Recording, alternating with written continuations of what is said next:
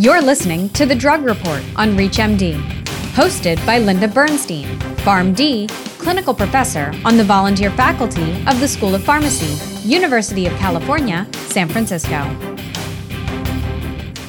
Welcome to the Drug Report with a special focus on the COVID 19 pandemic.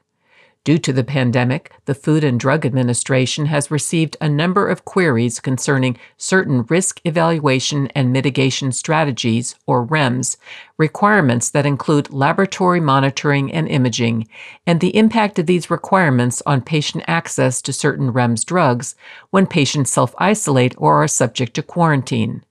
In response, the FDA issued a guidance this week to communicate its temporary policy for REMS requirements for the duration of the public health emergency. The guidance is being implemented immediately, but remains subject to comment in accordance with the agency's good guidance practices. FDA Principal Deputy Commissioner Amy Abernethy, MD PhD, stated in a press release the FDA recognizes that during the COVID 19 public health emergency, the completion of some REMS required laboratory testing or imaging studies may be difficult because patients suspected of having COVID 19 may be self isolating and or subject to quarantine. Under these circumstances, undergoing testing or imaging studies in order to obtain a drug that is subject to REMS can put patients and others at risk for transmission of the coronavirus.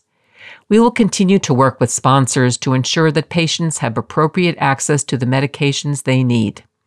As background, the FDA may utilize for a drug certain, quote, elements to assure safe use, unquote, or ETASU, as part of REMS, which may include one or any combination of the following requirements.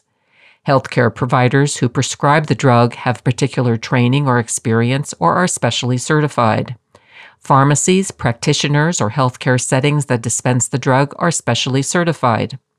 The drug be dispensed to patients only in certain healthcare settings, such as hospitals. Or the drug be dispensed to patients with evidence or other documentation of safe use conditions, such as laboratory test results.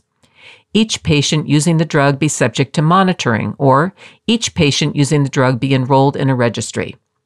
ETASU may include medical interventions or other actions healthcare professionals are required to do before prescribing or dispensing the drug to the patients, such as monthly laboratory testing like liver enzyme testing or imaging studies such as magnetic resonance imaging. Similar actions may be required for medication continuation.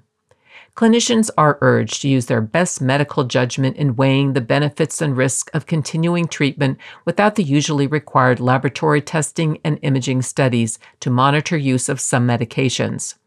This decision, along with potential benefits and risks, should also be discussed with their patients. The FDA will not take action against sponsors and others during the pandemic for failing to follow REMS requirements for certain laboratory testing or imaging studies. Other REMS components may still be in place, such as a medication guide, patient package insert, communication plan, and certain packaging and safe disposal technologies for drugs with serious abuse or overdose potential. For the Drug Report, I'm pharmacist Dr. Linda Bernstein. To access this and other episodes from the Drug Report, visit reachmd.com slash drug report, where you can be part of the knowledge. Thanks for listening.